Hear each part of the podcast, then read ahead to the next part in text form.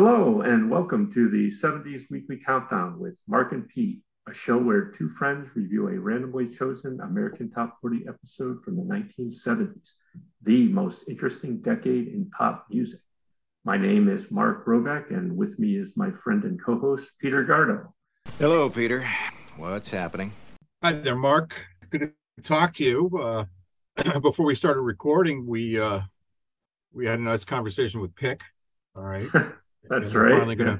we're gonna finally put through that engineering change, so that's good. And then uh, and then our our buddy uh, Mike T, his uh, uh, colleague, I met Jack today. All right, and Jack knew that we had a podcast.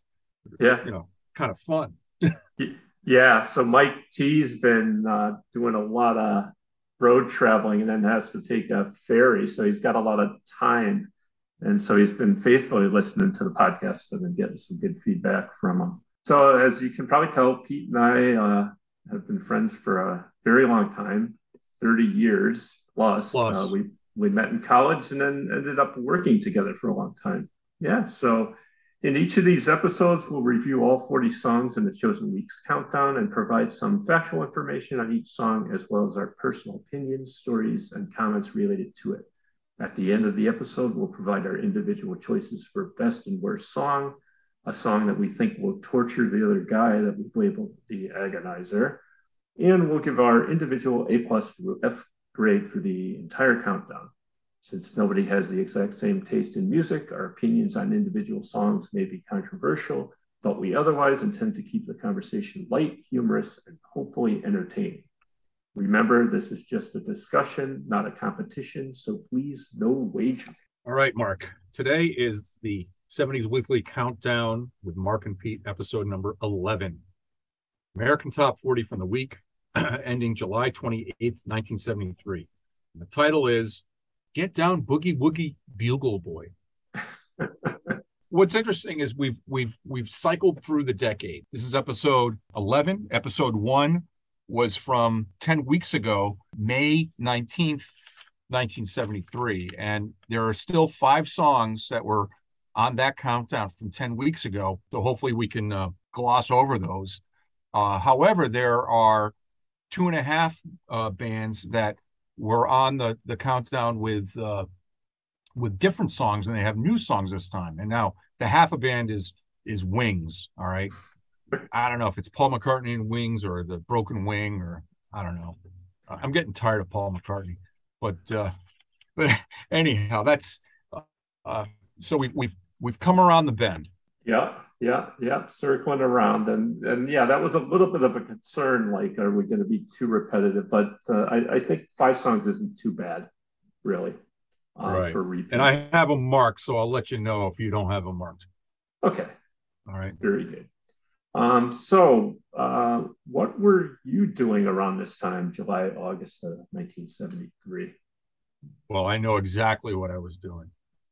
exactly. So I pulled out for those of you watching on channel 18, I pulled out the date, date book, my father's date book from from July 1973. And on the 26th, which was Thursday, summer session ends because my father was doing some uh, some teaching and leave for California.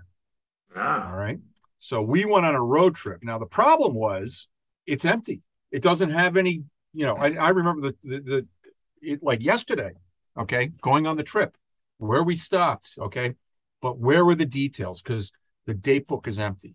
So last Sunday, my daughter, or last Saturday, my daughter got gasoline for uh, for my mother's old car that we have now, and um, and she sent me the odometer reading and the picture from the gas pump because I keep the data. All right, I make sure I know what the gas mileage is and over time. And I learned that from my father.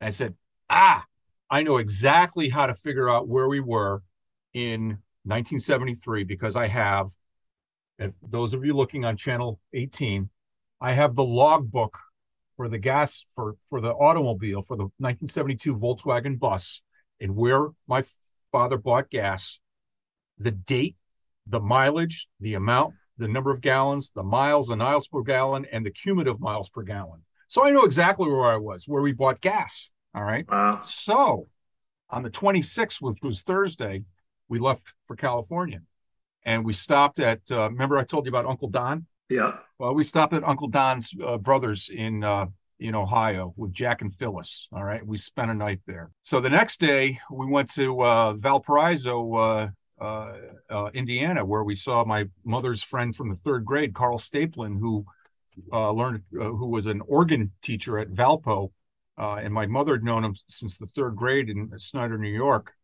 and we, we, spent time with with with him and now, of course, um, Valparaiso is a uh, Lutheran university, and uh, that'll come up again shortly. All right. So then we went to Gary, Indiana. All right. We went to the um, into the Indiana Dunes. All right, on Lake Michigan, and we and we when we went through Gary, Indiana, Indiana, me and my sisters, that's where the Jackson Five is from. Now the Jackson Five are not on this countdown. All right. So the next day, the 29th, so we're on the 29th already, which is the day after this this countdown. We were in um, in Iowa in in Amana in the uh, uh, in the Amana colonies, and we went to Bill Zuber's restaurant. And for those of you that are Yankees fans, Bill Zuber was a pitcher for them in the 40s, and we went to his restaurant. And I still have something from from the restaurant there. But the Amana colonies was uh, populated by Germans that were persecuted by the Lutherans in North Germany. So they all left and they went to Iowa. so I found that out. so the next day on the 31st, um, we found our way up to South Dakota. And so the 31st was a was a Tuesday, and we stayed with uh, once again friends with my folks, and they were on the I believe it was the Rosebud Indian Reservation. They were missions, and so Mission South Dakota, they're missionaries. And the next day, went to uh, Laramie, Wyoming, where my father had a college uh, uh, or a colleague uh, who taught at the University of Wyoming. Now, I also have showing those of you on watching on Channel 18 postcards. All right.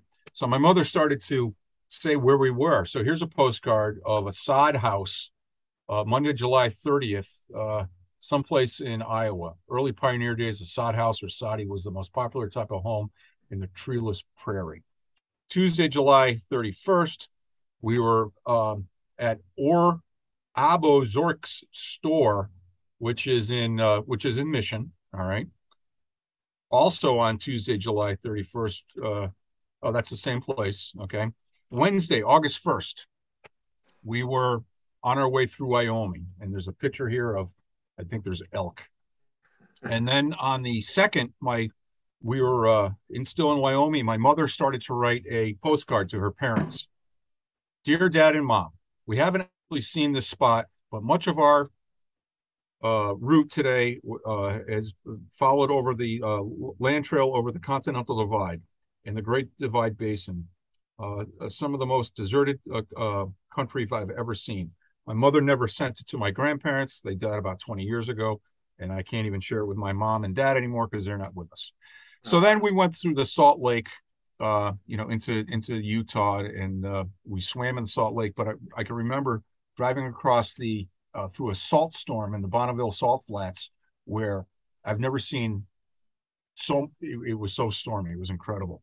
And then lastly, I'll say on the on the fourth, we were in uh, Winnemucca, Nevada, one of the few places that we actually stayed in a in a hotel. And for those of you watching on Channel 18, here is the hmm. Ponderosa Motel uh, uh-huh. postcard.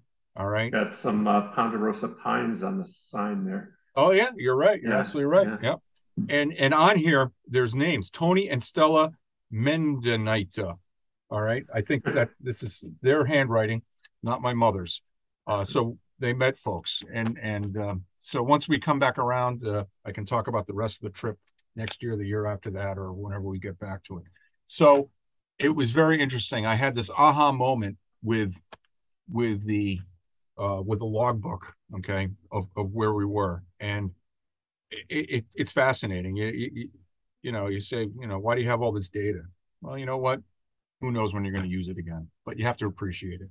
So. Oh yeah, yeah. I mean, uh, I, have got nothing like that from any vacations that uh, we took as kids. Of course, it was funny. I my siblings are my next oldest sibling six years older than me and i think my parents were like tired by the time i came along. There didn't seem to be that many family vacations. I think they used to go to cape cod a lot and then uh yeah that that that stopped but so have, have you ever been to the the, the dunes in indiana on lake i have not no. I don't have you ever, ever, ever been to the amana country? No. Ever been to laramie? No ever been to mission south dakota no, I've I've actually never been sort of through the Midwest at all. That yeah. I think about it, you know, yeah. interesting. Yeah. Um, so anyhow, I, you know, t- t- that, that, that's what we might call TMI nowadays. Yeah. But, uh, yeah. So anyhow, uh, what was going on in the, in the well? Do you have any? What were you doing? Were you at um, then? Yeah. So I'm I'm going to go real short here um, to make up for that, and um, I don't have anything specific. I think I could get into a few things when we talk about the pop culture stuff. But okay. uh, so some. So what was going on uh, in the headlines at this point in time? Yeah. Um, so on July twentieth, uh, Bruce Lee died at the age of thirty-two. He was a martial artist and actor. What I read, it was probably an allergic reaction to painkillers, but there's maybe some more stuff on that out there if you want to check that out. On July 25th, George Harrison pays a one million pound tax on his Bangladesh concert and album. That would be 13 million 400,000 pounds today or 15 million 900,000 dollars. So big amount of money there. on July 28th, there was a big concert up in Watkins Glen at the racetrack up there. It was produced by two guys that were famous producers around our area, Shelly Finkel and Jim Koplik. And they ended up organizing it because they had produced a concert in Colt Park in the town where I grew up uh, that featured the Grateful Dead. And there was an impromptu little jam with uh, some of the guys in the Allman Brothers. And so that planted the seeds for this rock festival that they produced up in upstate New York. Yeah, with the Grateful mm-hmm. Dead and the Allman Brothers. Remember how Litch used to have Jimmy Koplik on? Ha ha ha. Hey, hey there, Jimmy. What's what's the concert's coming up, man? yeah. Yeah. And then and then you had Lappy on PLR who, who would interview him. And I, I don't listen to terrestrial radio anymore. Um, but uh, I wonder if Jimmy's still on because I have no idea what's going on with with with with concerts. I mean, I get, I get stuff. I guess Bruce Springsteen is coming around. You know? Yeah, I I, I, I, mean Jim Koplik, I suspect was a bit older than us, so I don't I don't know that he's still doing. Well, Shelly Finkel was big into promoting um, fights, you know, boxing. Boxing, yeah, yeah. yeah. But I think Jimmy Koplik still, you know, I, he's probably in his seventies, I would think. Yeah, yeah. I mean, yeah, I didn't think he was like you know eighty or ninety, but um, I just I, I, don't. I, am the same as you. I don't pay attention too much to concerts. And, and well, there's no there's no advocate anymore. You know, you can't yeah. go and get the free paper. You know, figure out yeah. what's going on. You know? Yeah. Anyhow. yeah. Um, so on uh, August 6th of uh, 73, unfortunately, Stevie Wonder and his friend John Harris are injured uh, when their vehicle collides with a truck loaded with logs. For four days, uh, Stevie Wonder was in a coma caused by a severe brain contusion. So, Ouch. Um, yeah, well, I, he's still with us, and I think he still kept on making good stuff. So it wasn't uh, it wasn't terminal, thank goodness. You know? Yeah, it's funny. I, was it the last episode we talked about Peter Frampton getting in an accident too? Yeah, uh, yeah. Car, cars were I don't think they had the crumple zones yet and all that stuff either. Yeah. yeah. But, uh, anyway, and then um, finally on August 15th, the U.S. bombing of Cambodia ends, officially halting 12 years of combat activity in Southeast Asia. Yeah. You know, it was interesting when when you provided that, that show note, um, and I, I kind of looked it up and like, you know, I thought the Paris Peace Accords had already happened, but the, the fighting in Vietnam had actually stopped, but but the Air Force with you know Mr. Nixon and Mr. Kissinger and all those wonderful folks kept on bombing Cambodia. Yeah, because the Khmer Rouge were problems, and uh, what a terrible Yeah, what a mess that that was. It's just, uh, uh, you know, yeah, getting into it and then you can't get out of it. Uh, yeah. All right. So, um, some 1973 technology on June 4th, a United States patent was issued for the DocuTel automated teller machine. I was granted to Donald Wetzel, Tom Barnes, and George Chastain. Remember Barney? Barney. Barney. No, I'm I'm drawing a blank. You grew up in the area. CBT, they called their ATM oh, Barney. Okay. Yes. Yes. I. I, I, I think yeah. I, I have uh, in the in the uh, up in the garage a receipt from Barney with a little you know a little circle, and a little bow tie. Yeah. Yeah. Okay. That that, that went over my head because I, I was talking about guys' names, and then you mentioned Barney. I'm like, Barney. well, that's how they made you know that's how they made this this this this machine, this terrible machine you know, lifelike. I wonder if he he was in the union also. Yeah. Anyhow, did you have a Barney card? Um, or did you use uh, uh, Burritt Mutual as your bank? Well, I, I did have a CBT account, I remember, but I don't remember having a Barney card. I don't know what year was that. It was the early 80s. Or early 80s, yeah yeah. early 80s it, it, went it went through uh, i think barney was around until cbt went under in, in the early 90s and was absorbed by you know when they had a merge with uh, Shawmut and, and bank boston and all that you know they turned into fleet and then now it's bank of america. Yeah all these all these old banks are gone. Yeah. And, anything on tv that night? Yeah so so I, I decided i think the last episode that we we just look at uh, a specific night on TV. So I went to the next night, uh, which was Sunday night, July 29th. So on CBS at 8 p.m., you had the new Dick Van Dyke show. And then at 8.30, you had MASH.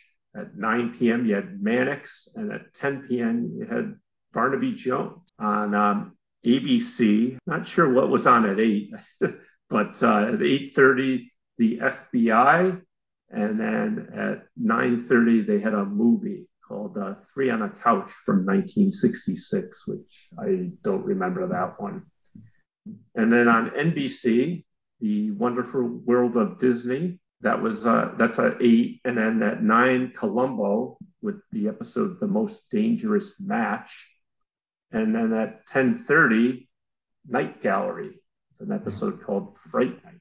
So all these regular shows were all reruns because it was a summer season and the and who knows if the movie had ever been on before the columbo was the most dangerous match now that's the chess one all right and uh where the guy gets uh thrown into the trash eating machine right yeah and yeah kind of that gruesome yeah, and that was with Laurence Harvey, who he was he starred in the Manchurian Candidate with Frank Sinatra back in the '60s. And then, well, one Frank, of my favorite character actors, Lloyd Bochner, was in that.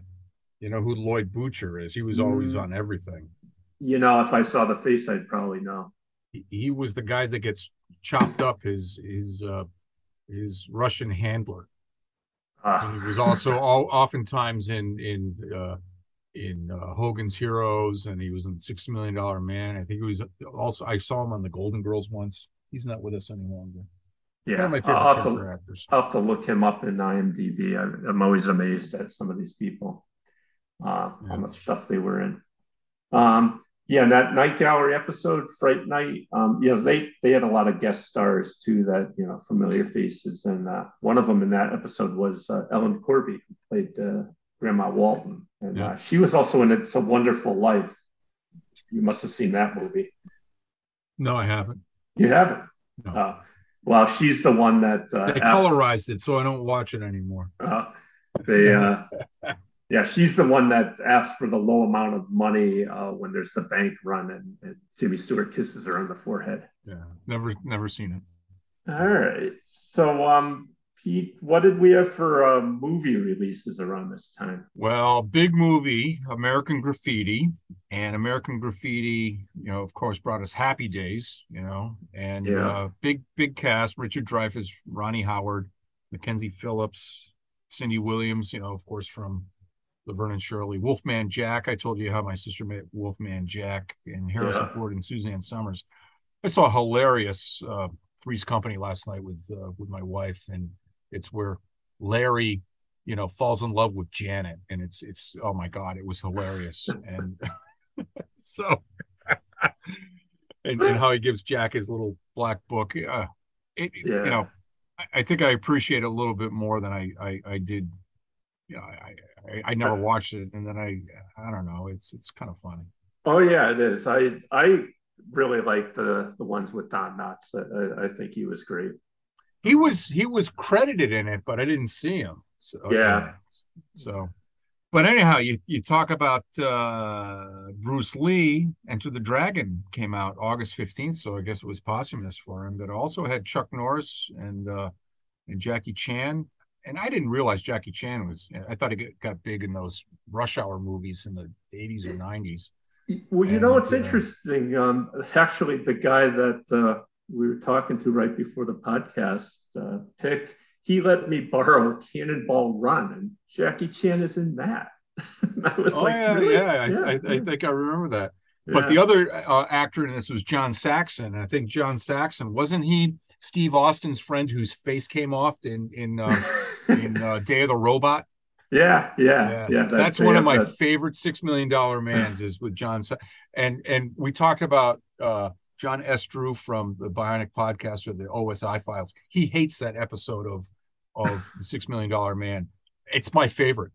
Yeah, yeah. I, I listened to that episode of the podcast where we are talking about that, and you know they were saying it's like the, the epic battle between Steve Austin and the, the robot John Saxon. It's like, yeah, as kids you were acting that out in the schoolyard.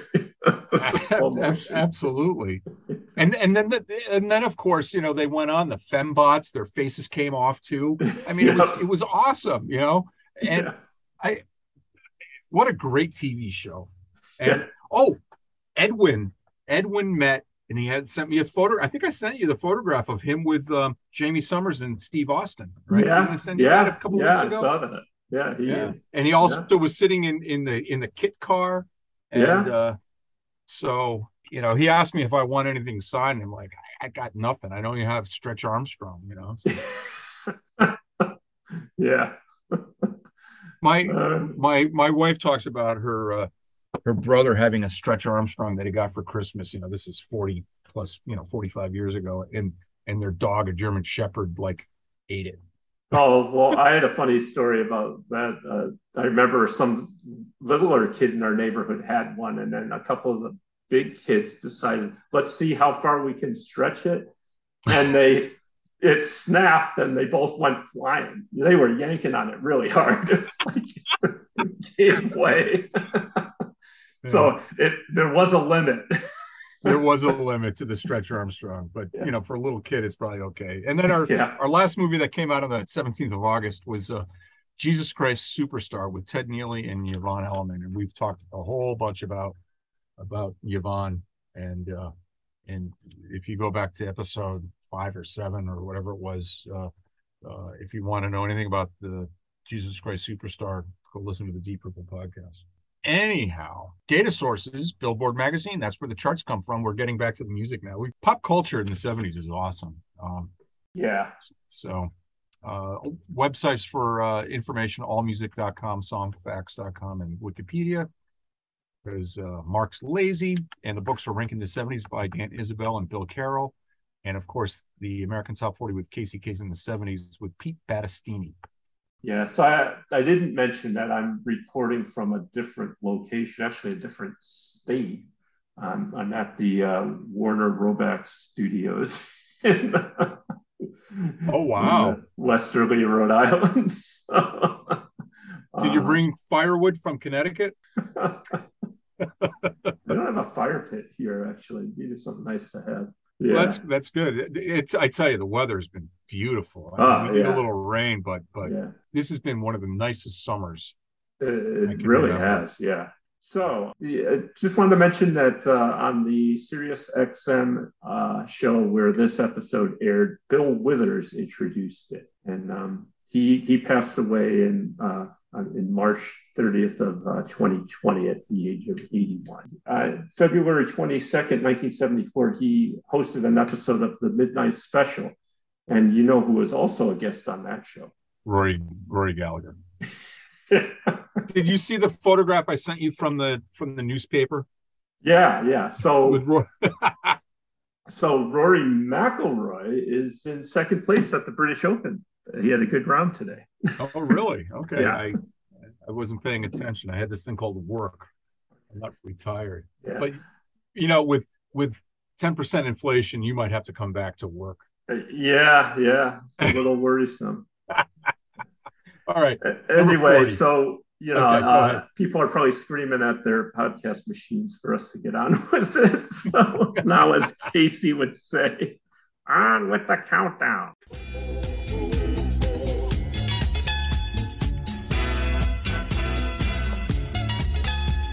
I did not remember this song at all. I did not either. Um, so this is, yeah, number 40. I'll Always Love My Mama, part one by The Intruders. It's a Philly soul song. This is a Gamble and Huff composition. Um, and uh, the Intruders played a major role in the rise of Philadelphia soul. Their first pop chart hit was in 1968, "Cowboys to Girls," which went to number six, and they had another chart hit, "I Want to Know Your Name" in 1973. But uh, they disbanded in '75. This would be a nice Mother's Day song. Oh, absolutely. You know what? And you know, my mother loved her mama because she was going to send that postcard to her folks. She never did. So I don't know. I love my Yeah, and, and I'll mention that my, my mother-in-law just passed away a little over a week ago at the age of 93. Um, Hmm. Good long life, but sad to see her go. That's a good long life, though. Yes, it is. So this next band was in our, in our uh, previous countdown from 1973, which was 70 days ago, with a different song. We were very happy. Well, at least I thought we were. Can somebody tell me what's got into a house, a home, a family? Now, Man that loves you. Who'd believe this is someone that had a place down in uh, Branson, Missouri. Mhm. He had his own TV show. Yeah. Dawn, featuring Tony Orlando. Yeah. This is uh, say, has anybody seen my sweet gypsy rose? So this was uh, written by the duo of Levine and Brown, who also wrote Tony Orlando and Dawn's hits, including "Knock Three Times" and "Tie a Yellow Ribbon Around the Old Oak Tree." So this isn't a cover. I thought this was from like the 40s. Um, This, this no. is a new song.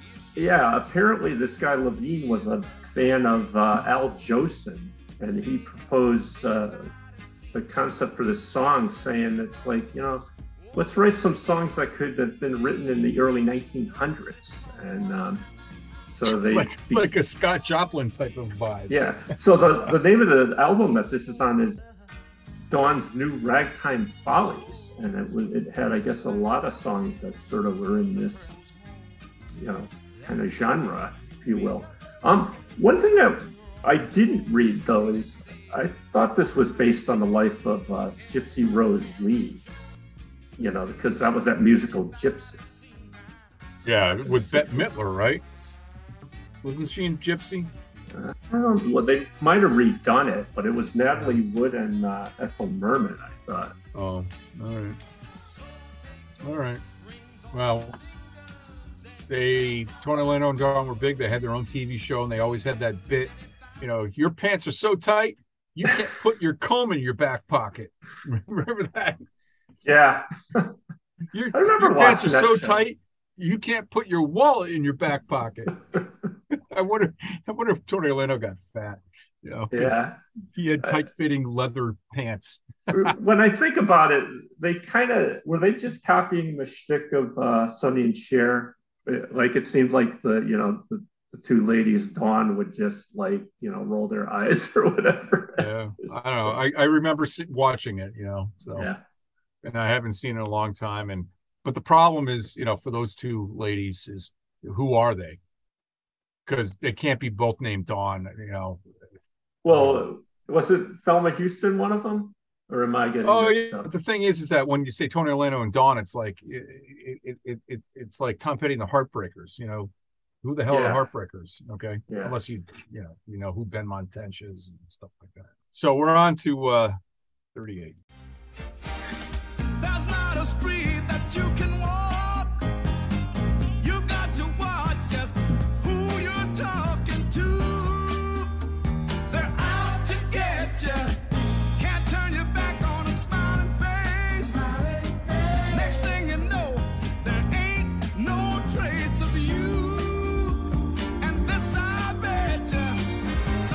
This is the four tops. Yeah. So, are you man enough? Um, I didn't remember this one. Did you? Yeah, I, I did because I listened to the '70s on Seven. So. Ah, okay. So they do play it. I mean, cool lyrics about you know trying to survive on the mean streets. Funky in the background. I mm-hmm. kind of like the breakdown with the clap track and horns that comes a little later on. Um, this one appeared as the second track on the soundtrack to the movie Shaft in Africa, and it reached number two on the American R&B chart and number 15 on the Billboard Billboard chart in 1973.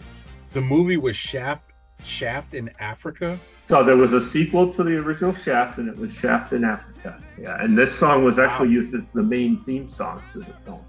Wow, and I never saw Shaft. I mean, I, I love I love the Sammy Davis Jr. version of of that song. Mm. And whatever. Okay. Well, I'll have to uh, see if I can get that rent that VHS from the video store. yeah, I, I both movies weren't uh, particularly good, in my opinion. Yeah. The music was good, but. Uh... So this uh, number thirty-seven we had uh, from ten weeks ago. Yeah. Great song. Spinners. We love the Spinners. Yeah. Yeah, they uh they just had uh, a really great sound and really upbeat. So yeah, one of one of a kind love affair by the Spinners um, off their album The Spinners in '73, and this one got as high as number 11. Yeah, they're great. We talked about them in episode one. Yeah. so, and, and, I think and a few other episodes. I tell you, we love the spinners on this uh, 70s weekly countdown. Here's another gentleman who was not on it 10 weeks ago, but we've had a whole bunch of times. Number 36.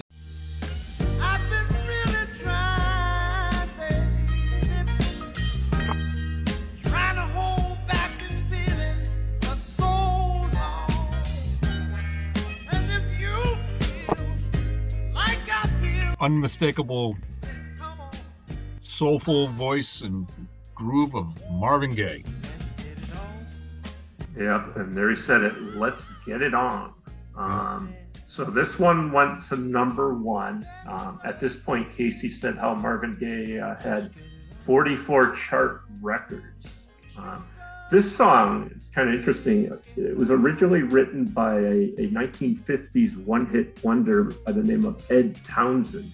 And the song originally addressed his desire to get on with life after beating alcoholism. But Marvin Gaye completely changed the lyrics and the meaning to the song. And um, a- after he met uh, Janice Hunter, who was the woman who would become his second wife. And this song uh, helped cement Marvin Gaye's reputation as one of the greatest singers of baby making music, if you will. this, this, has become kind of a cliche in the way it, it's used as a trope for cringy romantic scenes on TV and in film, um, including uh, in Austin Powers' The Spy Who Shagged Me. mm. I saw the first Austin Powers movie. I didn't see the other two. Yeah. But Marvin Gaye, this is this is a big, big, big song.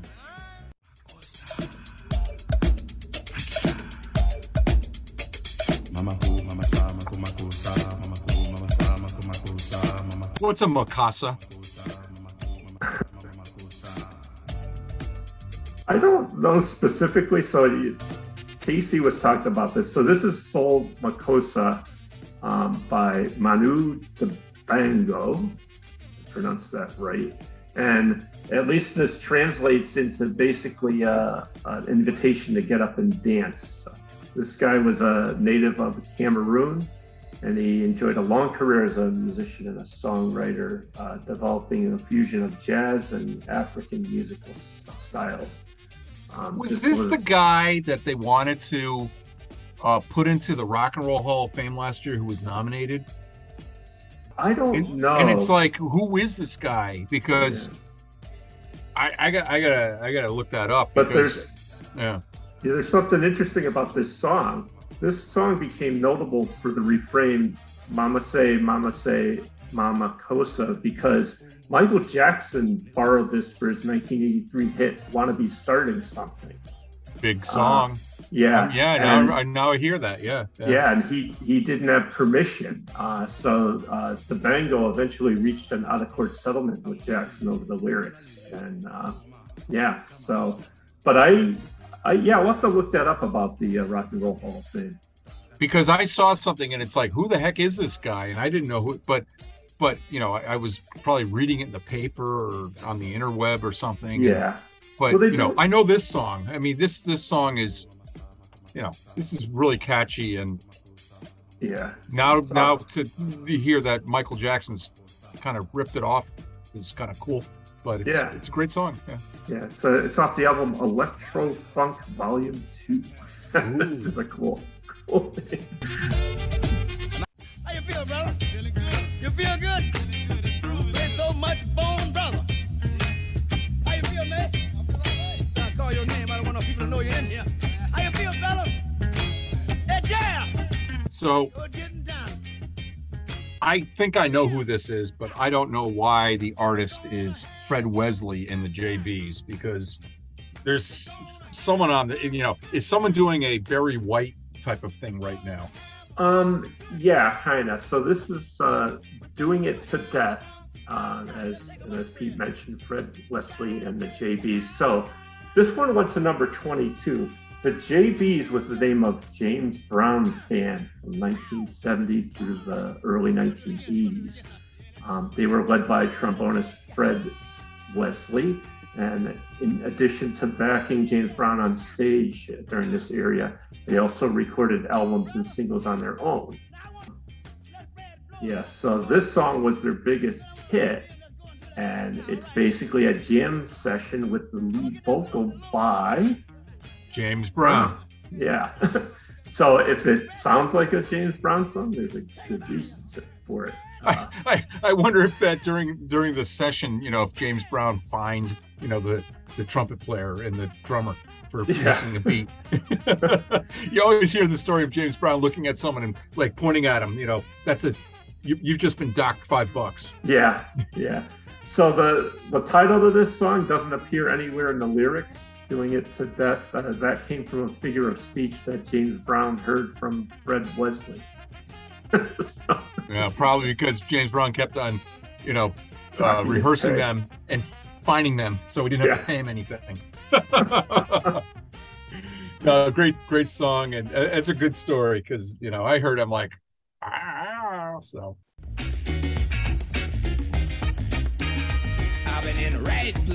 So this this song was on our uh, chart 10 weeks ago. I don't know what it was 10 weeks ago, but um, it was on the chart 16 weeks. I should get my folder out my yeah. paper. So, so, this is uh, Right Place, Wrong Time by Dr. John. This one went as high as number nine. At, at, yeah, at this point, it's falling. Uh, you know what Dr. John's real name is? Because I looked that up. Mr. Uh, Mr. Yeah. John. Yeah, it's actually Mac Rebennack.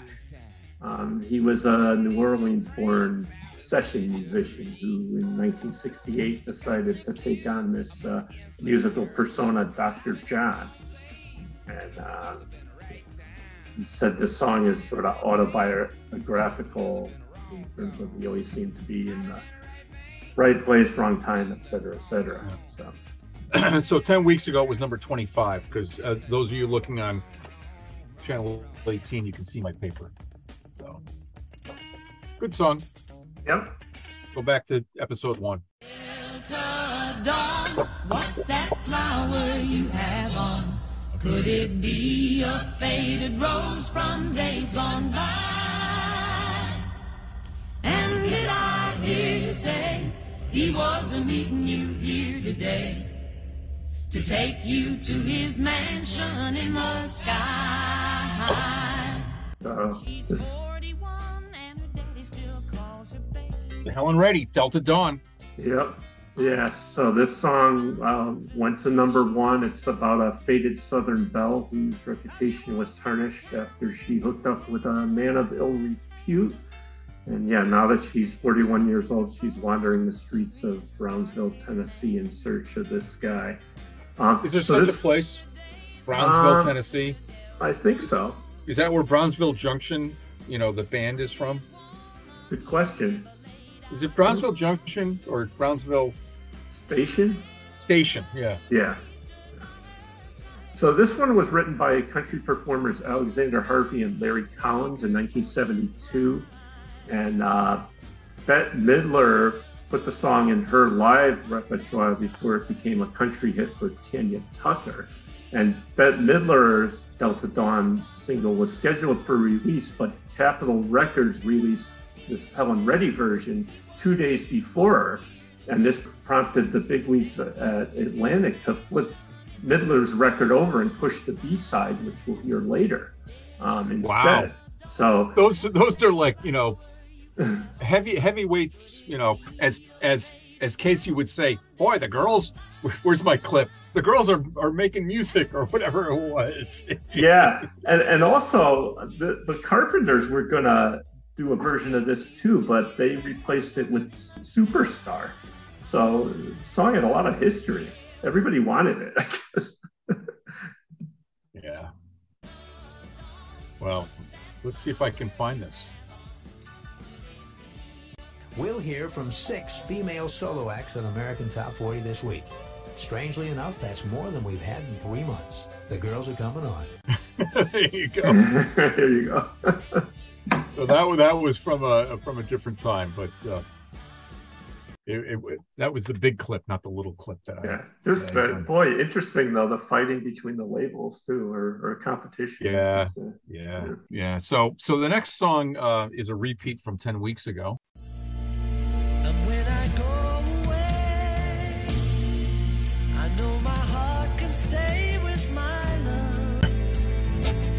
Yeah. So there it is, uh, "My Love" by Paul McCartney and Wings. Um, this one, yeah, went to number one. Um, it's off the album Red Rose Speedway, and um, Casey talked about how on the album sleeve notes there's a message in Braille, and it says uh, "We love you, baby," and it was uh, supposedly uh, written specifically for Stevie Wonder. Yeah. Well, hopefully uh, Stevie got out of the hospital and was able to uh, check it out. Yeah. Sort of an interesting coincidence. Call the other day. Yeah. Was my sister Carolyn saying, Aretha, Well, Aretha was, come by when you can. she said her own name. I wanna see you. was on our countdown last week, and, and Casey was talking from 1970, was talking about When I got how uh, a preacher's daughter, and, uh, you know, this is, said, you know, rather than go through a long, Kind of a- I don't know what you'd call this. It sounds like Lou Reed doing this. You know how Lou Reed would talk? You know? Yeah, I don't know. so- I'm, I'm, I'm not into this. So it's a little interesting. This one was uh, Aretha Franklin's younger sister was named Carolyn, which she she mentions in the beginning of the show, and it's like um, she was a very talented singer and songwriter in her own right, and she wrote this song with Sonny Sanders, who was a member of uh, the Motown group, the Satintones, and uh, a prominent arranger, and the song wasn't written specifically for Aretha, but when they were finished, Caroline thought it would be perfect for her sister. And, and so Aretha does that little talking in the beginning, and she says, I got a call the other day. It was my sister Carolyn saying, "Hey, Aretha." So, She knows when I So this band was on our countdown 10 weeks ago with the song It Sure Took a Long, Long Time. And uh, I didn't remember this song. Do you, do you remember the song in the, or the band? no, so this is "How Can I Tell Her" by Lobo. You, you know, these guys probably their biggest song that people remember is uh, "Me and You and a Dog Named Dog named Boo." Yeah. Yeah, but they also did "I'd Love You to Want Me." Oh, yeah. This Yeah. this song reached 22, but uh, yeah, I don't remember this at all. It- you know, uh, these guys, you know, I'd like to see a like a, a, a knife fight between these guys and bread. yeah,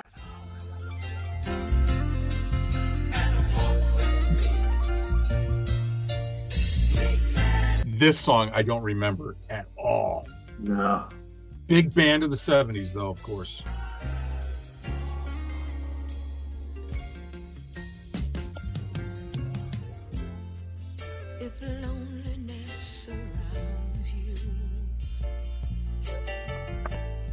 Yeah. So this is uh, "Where Peaceful Waters Flow" by Gladys Knight and the Pips, um, off their album Imagination. So this was their 11th studio album, and but their first with Buddah Records after leaving Motown, and it included their first and only number one hit, "Midnight Train to Georgia."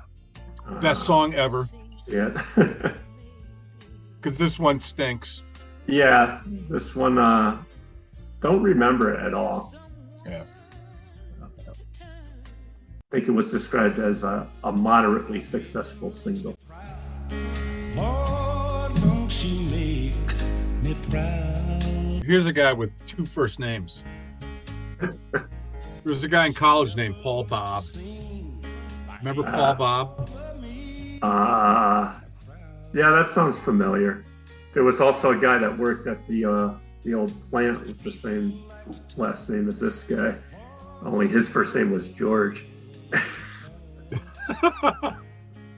I have a friend. Uh, his first name is Zbigniew, and his last name is Paul, who's uh, the brother of somebody we know.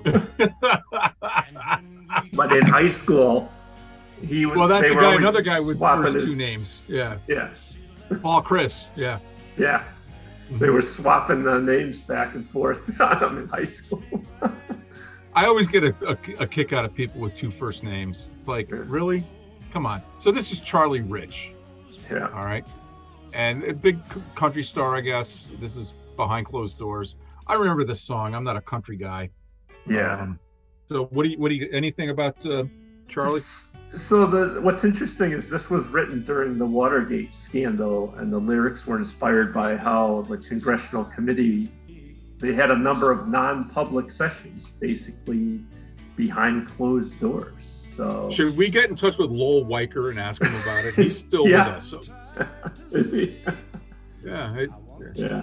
So he, so Charlie Rich uh, took this concept and um, yeah, made this song more about some racy stuff going on behind closed doors.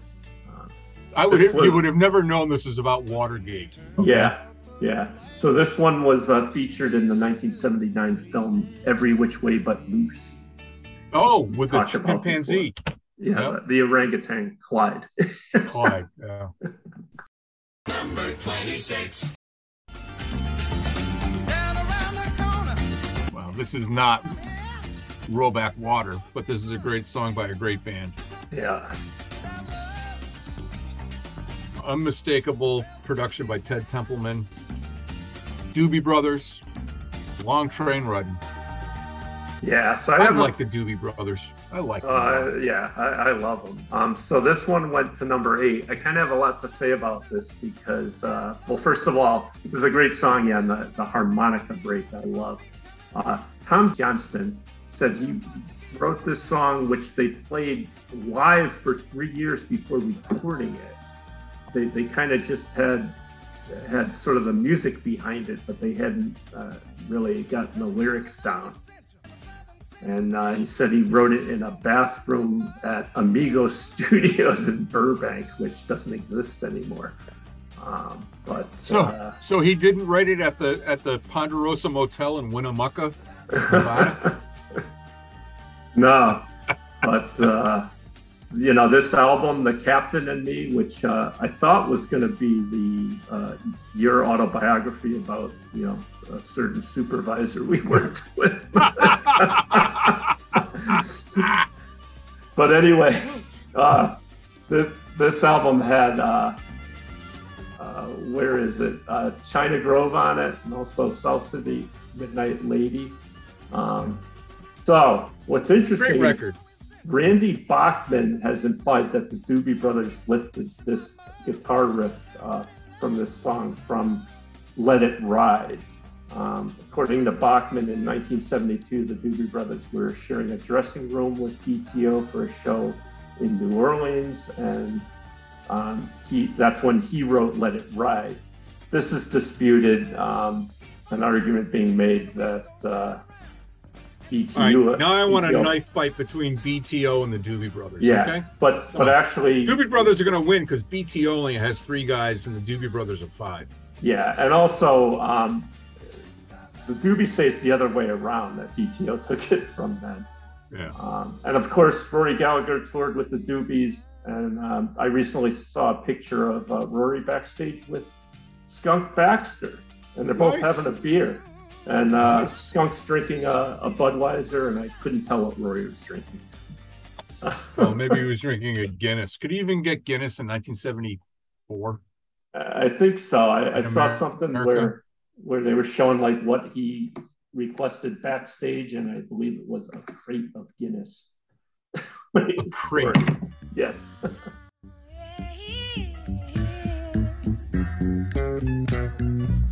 This is a very, very interesting band, and um, you know, Rock and Roll Hall of Fame, and I don't know enough about Sly and the Family Stone. To, it's a cool song, great stuff. Do you have anything, Mark? Um. Yeah. So this is a yeah. If you want me to stay, um. So in 1968, uh, these guys got going, and um, they ended up having 14 charted songs, five top tens, and three at number one. Um, if you want me to stay was the band's final top 20 hit, and this one got to number 12. Um, yeah, I I probably we'll probably see these guys again, so I'll I'll do a little more research on the band themselves to fill in. I, I probably should know more, and I should probably appreciate Sly, you know, more. Um, but I, you know, there's a lot of things to like, yeah, yeah, and and I do like. I I think I do like. You know what? My neighbor had a garage sale years ago, and and at the end of the day, he like, you know, just to the north of me here, and he had a whole bunch of LPs that were out. Now I don't know if it were his or his sister's or whatever. He's about ten years older than me, and I picked up the LPs. I think they're right behind me. If for those of you watching on News Channel uh, uh, 18, oh, it's not a news channel. On Channel 18 with uh, Reverend Gene Scott. But uh, I never played the record. You know, it's one of these where, oh, I get, you know, I'll save that. You know, yeah, so yeah. Yeah, they put out good stuff, and uh, yeah, they uh, in August thirtieth, nineteen seventy four, they uh, performed in uh, West Palm Beach, Florida, and you know who opened for them? Rory Gallagher. Yep.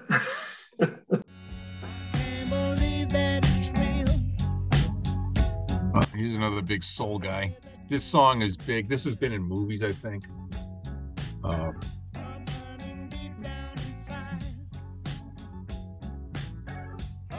I think. I don't know.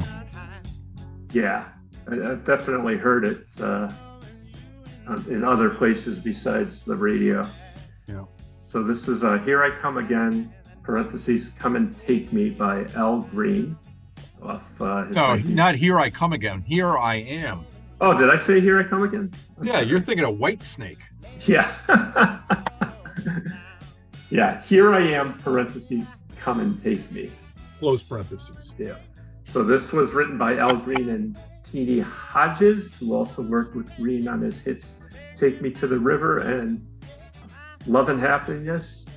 Take Me to the Al- River. Great cover by Talking Heads. Oh my gosh. Yeah, yeah. It's, it's a good song. Yeah. So this uh, "Call Me" album was really considered Al Green's uh, best, and it's widely regarded as one of the best soul albums of all time. Um, What happened to Al Green? um, I don't know. Again, it's one of these things where, yeah, maybe I should do more on the artists than just the song. But Yeah. I know what happened to Al Graff. uh, You played golf with him two years ago. yeah, yeah. No, a good song. You know, this is this is part of the culture, and uh, it's it's enjoyable. You know, but I think you got to be in the right Yeah. mood for, for that because it, it can get like, all right, Uh, enough's enough. So Yeah. that's I- maybe that's why I stopped it.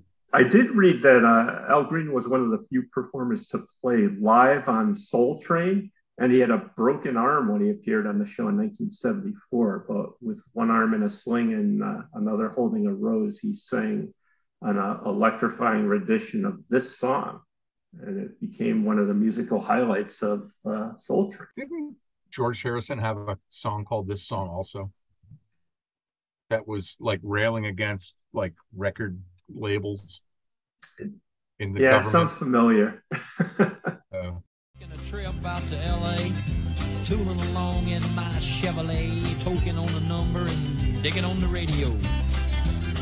This is a song that you wrote all about the factory, yeah, right? Remember I said that a number of episodes ago, and you're like, "Oh no, that's Brownsville Station or wherever it was." this is this is the one, right? Yeah.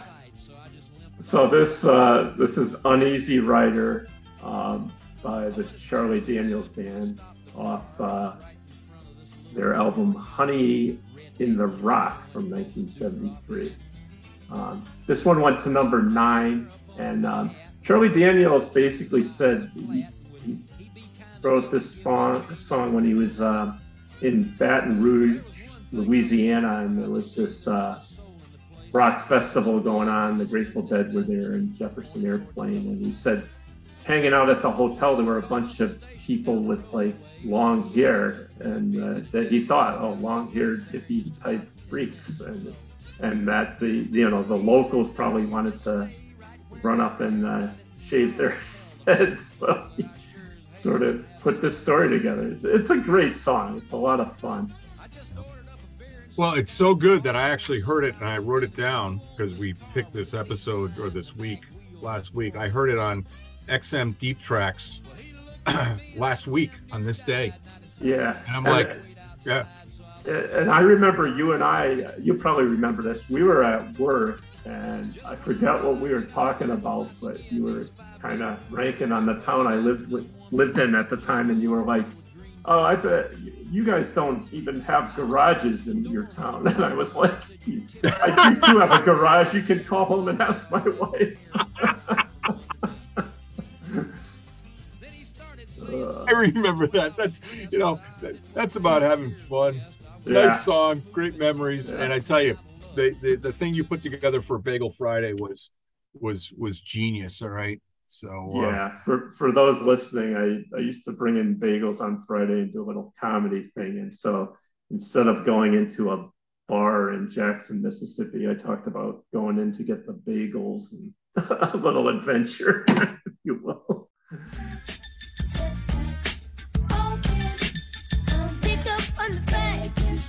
Love and devotion. If the tracks across the ocean. I didn't remember this one at all. And you know what? This this thing could have been put out ten years from from 1973 and made it somewhat because of the the, the syncopation and I don't Yeah, know. Is it is it like you know a mini Michael Jackson guy? I I don't know. It- Do you know anything about this? it- 'Cause- it is. Yeah. So this is uh, Misdemeanor by Foster Sylvers. And I thought this sounded like uh, ABC by the Jacksons. Um, but this one peaked at number 22. Uh, Foster Sylvers had uh, a hit, and this was his uh, first time out with a, a single. Um, they the Sylvers did. Uh, he was in the band The Sylvers, so Oh, okay. did, So the course, Sylvers, yeah, well, yeah, yeah, yeah, yeah. We know the Sylvers. Yeah. Yeah. So, um, but he was, yeah, he was uh, young at the time and he had good looks. So he was kind of like, uh, you know, the Tiger Beat magazine type of guy. Actually, he was, um, Was He he, on was the cover with Leif Garrett? he was actually on the cover of uh, Ebony magazine. Um, Okay. and uh, yeah, so Yeah. it's written Well- by actually his, his older brother, Leon Sylvers the third. Yeah, with the Sylvers, they did at the high school dance. Da, da, da, da, da. Yeah, and then they had the, yeah. the huge hit Boogie Fever. Yeah. Yeah, yeah. Yeah, so he was just kind of he was kind of like the yeah the Michael Jackson or the Donny Osmond doing a single. Yeah. All right. Didn't remember it. Good for Foster. All right. This is the half. This is the wings. Not Paul McCartney, not Linda, not Denny Laine. The wings doing Live and Let Die. This is from the movie uh, Live and Let Die, James Bond movie. Is this the one where they go to Thailand and, and they got the the the the, the guy from the south and they uh, Mm, I think no, I think that was the next one. I think this was the one that was down in New Orleans. Uh, Is but this the sheriff was in that one yeah. too. yeah. Yeah, okay then he was on vacation the next one All yeah. right, it so was the first. This was the first uh, Roger Moore James Bond uh, movie. Yeah. Well, So- I don't know. I don't have a lot to say about this because yeah. you know this is uh, another Paul McCartney. He, he So it's funny. The, the one funny thing about this song is they, you know, they they gave it to Paul McCartney. They already had the title of the movie because it was, you know, based on the Ian Fleming book. And McCartney said he was just lucky to get a good title to work with. He said he always felt sorry um, later on for the person who had to write for Quantum of Solace.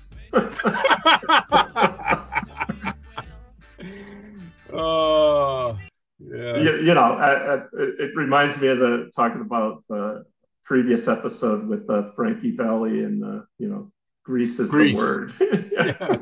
Yeah. Yeah. that's that's right. Stamps are the word. You know. It was black as the night. Louis was whiter than white. Uh, uh, uh.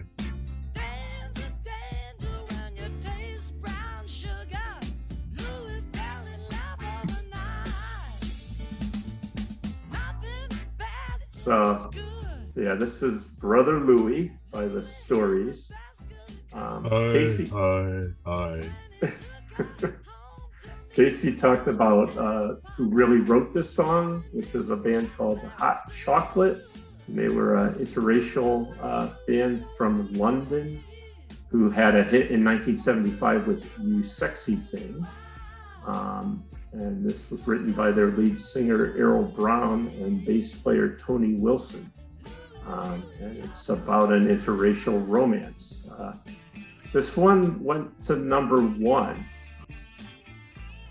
Yeah, and it was the story's only hit. Yeah. The hot chocolate version, um, yeah, they did their own version in the UK, and um, they hit the charts there. And it has a spoken word portion done by British blues artist Alex Korner, um, who uh, once jammed with Rory Gallagher in 1972. so I, I go hi hi hi because me and my buddy Jaime we would listen to this song you know 30 years ago plus and every, everywhere he said Louie Louie Louie Louie and then we'd go hi hi hi I don't know why but you know it's just sort of so if you're listening to Jaime you know there yeah. you go I, I like that song though. I like That's the part good where song. Louis, Louis, Louis, Louis, Louis. Number 19. I feel sorry. I feel sorry. Whatever happened to this guy? This guy's good. I feel sorry. Didn't he have that jump up and get down song? Um, I feel sorry. I feel sorry. I We had him. We had him on in the last ten weeks. Did we? Okay. So this this is I believe in you. Parentheses. You believe in me by Johnnie Taylor. Um, so this one got to number eleven, and um, This Yeah. guy could have two first names. yeah, yeah. One thing I can say about the people of this So um, yeah, this track was cut in the uh, muscle muscle. Can't say that muscle Muscle Shoals Shoals. found in uh, Alabama with members of uh, the famed rhythm section bassist David Hood, drummer Roger Hawkins, and guitarist Jimmy Johnson, as well as keyboardist Barry Beckett. And uh, yeah, Davis, uh, uh, excuse me, John Taylor, uh, he had a big hit in 1968 with Who's Making Love. Oh And, yeah, uh, yeah, And yeah. he's in the Blues Hall of Fame. Uh, he was a big blues artist. but he had something else. I mean, if I go through the records, we can figure it out. But good, good song, great voice, great composition, and uh, I, I do remember this song. You know, you'll hear it on on the oldies channel. Yeah, yeah.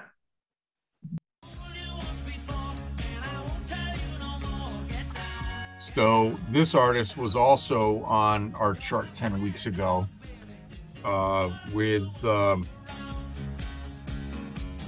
oh my gosh, I had it here with "Out of the Question." Mm-hmm.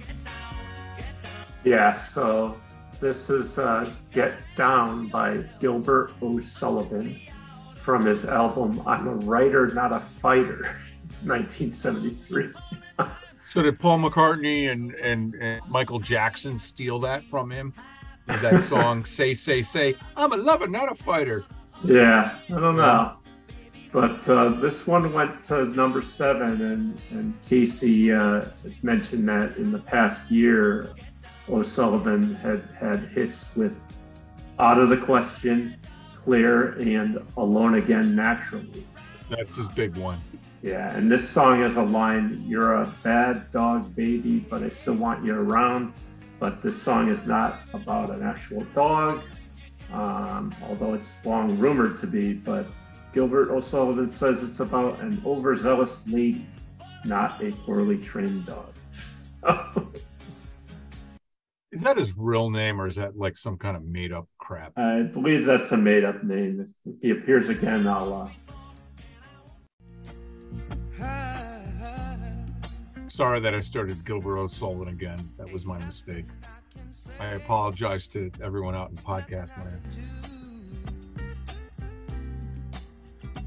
So. So what's interesting is is uh, you know the data that uh, I have from my uh, my folks on their trip is uh, for their gas mileage in the 1972 Volkswagen bus. Okay, we got about uh, where's the chart here? We got about 18 miles per gallon in that vehicle. All right, uh, 17, 18. So Salt Lake City, 19.5, etc. 21 when we were driving around California. And so the information I got from my uh, uh, my mother's car and the data that I took from my daughter and I've been taking for the last two and a half years, we're only getting 21.198 miles per gallon. Not a big increase, you know, in 40 years in automobiles. So uh, no, you know, and and that automobile had seats for nine. The Ford Escape that that my daughter's driving around, you know, it's a five person vehicle. So what's Yeah. going on, uh, Al Gore? I was going to ask you, I'm assuming you didn't have air conditioning. right? No, there was no air conditioning. No Yeah. vent windows. Yeah. I can't blame you. Did So, you ever uh, have a Volkswagen, or was it just your father's two two five or two two? So my sister, my father bought my sister a Volkswagen Beetle, uh, probably the late seventies, second hand, and it was an automatic, which, which was kind of rare. Um, but um, uh, whenever it rained, you couldn't start the thing because we didn't have a garage, and the rain would go down the back, you know, roof and go right into the engine compartment. So, Well, what's interesting is I have here in the in the in the books here, I have, as you're watching on channel 18, my father's VW book because he bought a, a VW Bug, 1960 VW Bug four cylinders, model 113, serial number 2569344, motor number 3096008. Uh, it had a, uh, a vehicle registration of 211103 and uh, and this vehicle got almost 30 miles per gallon. And uh, so he bought gas in hartford windsor southwick went up to massachusetts uh, windsor granby. So there you go so what is this song and how So much gas is- mileage did we get from this one so this is so very hard to go by the Tower of Power um, from their self-titled album in 1973. Casey called these guys 10 Men from San Francisco. Uh, this was their biggest chart hit, uh, reaching number 17, uh, number 11 on the R&B chart. Emilio Castillo wrote this, and he said he wrote it in one sitting, and as soon as uh, the group was done writing it, uh, they knew it was going to be a big hit. So the Tower Power horn section played on several tracks for other artists and did very well. Among them, uh, "Don't Let the Sun Go Down on Me" by Elton John, and "The Power of Love" by Huey Lewis and the News, and "Everybody's Everything" by Santana. Ooh that's a great song i love Yeah. that off of santana 3 yeah And uh, Rory Gallagher opened for Tower of Power for multiple dates in 1970. So this this song is off the number one LP for the week of uh, 19 uh, of uh, July 28, 1973. This is uh, off of VI. Now it's not a LabVIEW VI. It is Chicago VI or Chicago Six, and this is Yeah. uh, feeling stronger every day.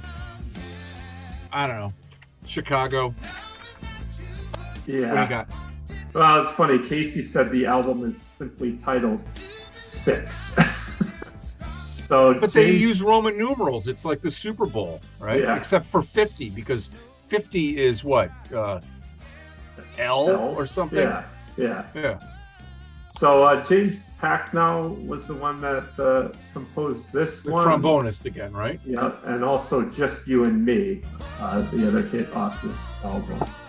Uh, Robert Lamb, um, he was usually the, the group's songwriter at this point.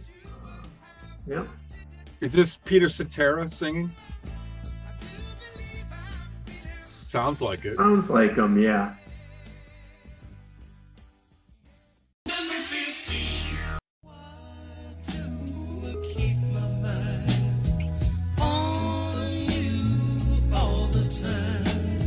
All right, I didn't remember this song. This is Bloodstone Natural High. And um, to Yeah. me, this is a natural low. Yeah. Um, so this one peaked at uh, number 10. Um, it was featured on the soundtrack of Quentin Tarantino's crime drama Jackie Brown in 1997. This was the Bloodstone's biggest hit, and uh, another top 40 called Outside Woman that peaked at uh, number 38. They had a total of five top 100 hits. Casey said the Bloodstone is uh, six men who grew up in the same neighborhood together. Nice.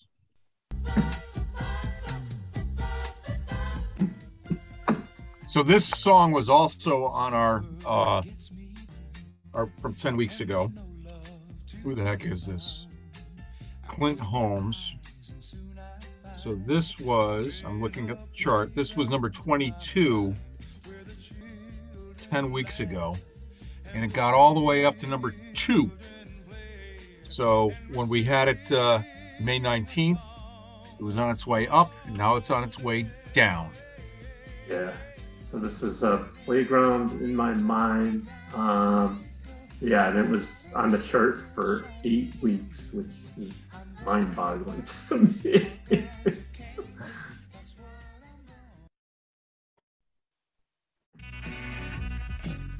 Everyone knows this song, Pink Floyd "Money," off the biggest Yeah. selling LP like forever, except for Thriller.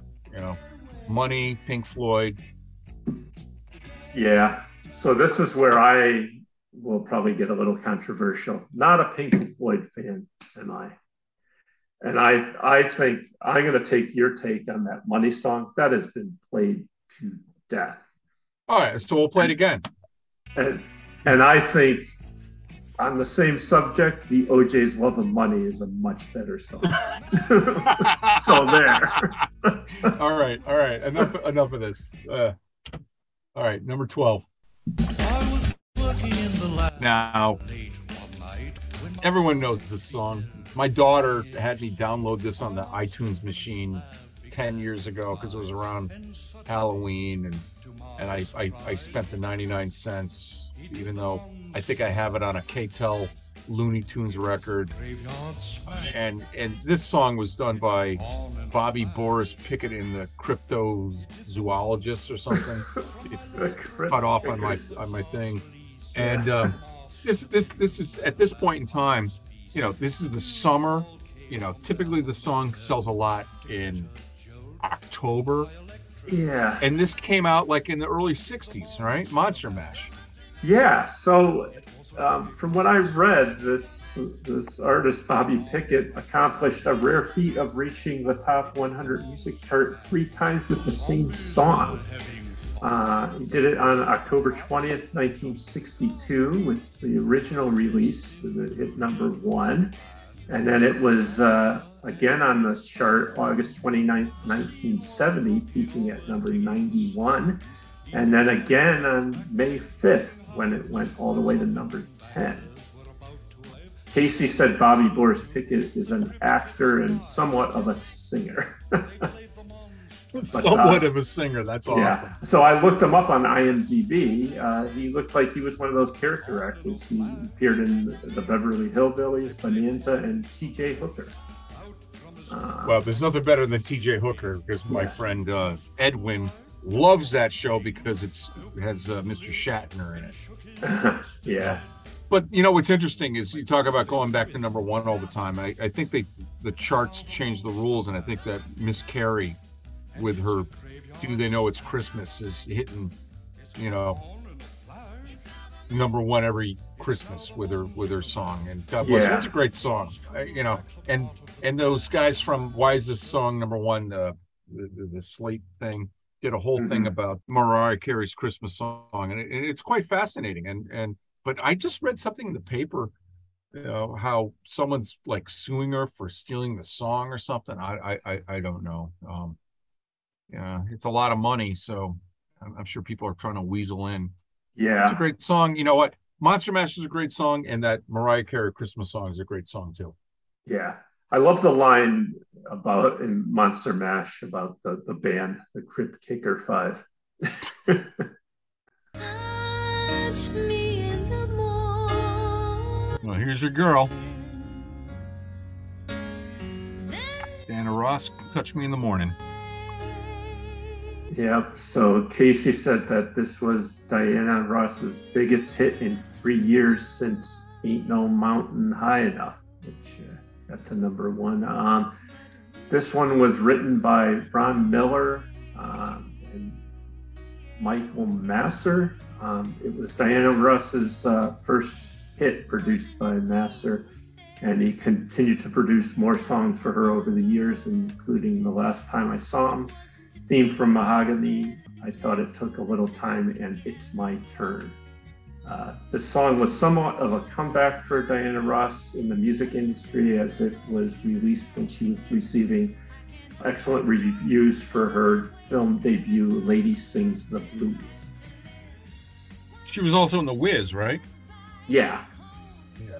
which Yeah, we we which talked about. I yeah I didn't uh, I wasn't in it in grammar school, but uh, our grammar school put that on as a play or a, a musical.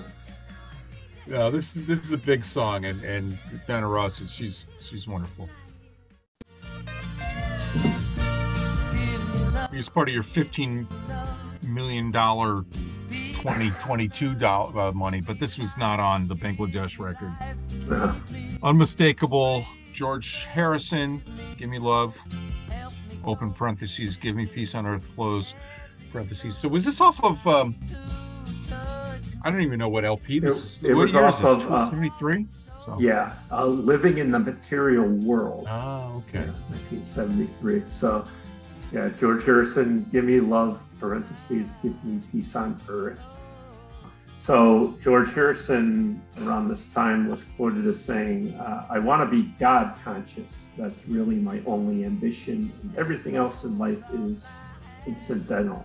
Was Uh, he stealing was- it from uh, from Gordon Lightfoot and that other yeah, guy? again. so at this period, he was dedicated to yeah that uh, assisting refugees of the Bangladesh Liberation War and uh, you know staging his benefit concerts in New York and. Uh, it was also his, the height of his uh, devotion to the Hindu spirituality. To be a morning Number nine. If we can hold on. Didn't Peter Benchley write this story?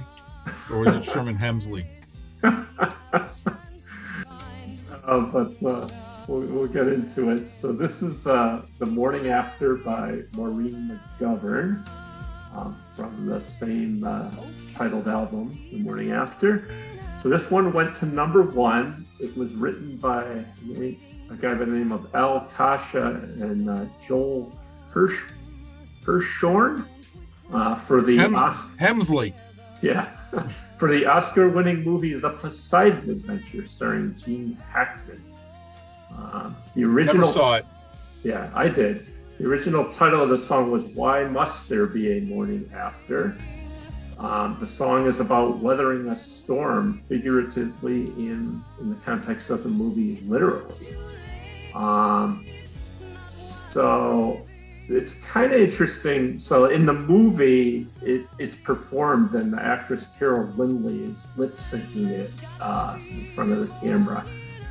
And um so I remember my brothers went to see this movie in the theater. I didn't. I, I saw it much later, but I remember when they came home from the theater, they were trying to figure out, oh, who survived at the end, and they kept calling uh, Carol Lynley's character the morning after, and they kept going, oh, well, Rogo survived, morning after survived,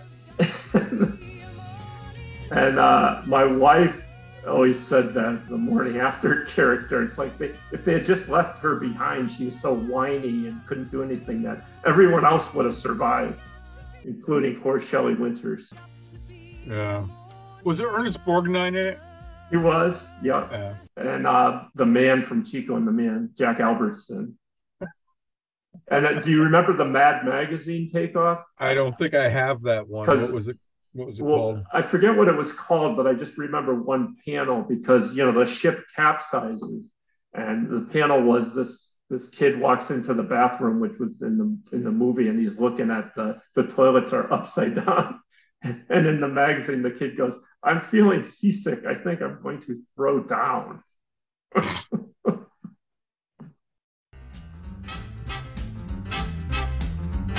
Here we are going back to the 40s, right?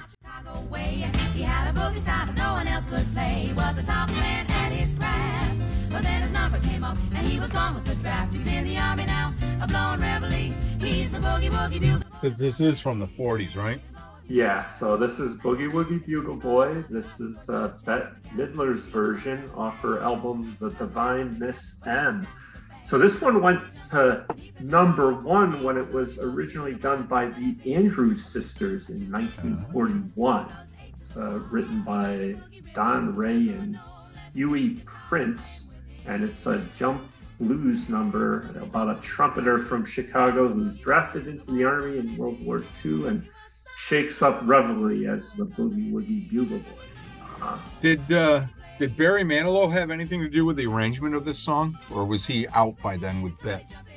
Um, yeah, I'm gonna get to that. So this, this is funny. This song was originally intended for Lou Costello to perform in the 1941 Abbott and Costello movie Buck Privates, but it was reworked for the Andrews Sisters, who introduced it in the film, um, and they released the, the single in the same year. Um, so this peaked at uh, number six for Bette Midler, and she started uh, as a nightclub performer, and she developed an act, you know, singing and doing comedy, and uh, she would, you know, imitate the Andrews Sisters, and she was appearing increasingly at that time with Barry Manilow. Her version of this song was produced by Barry Manilow. So there you go.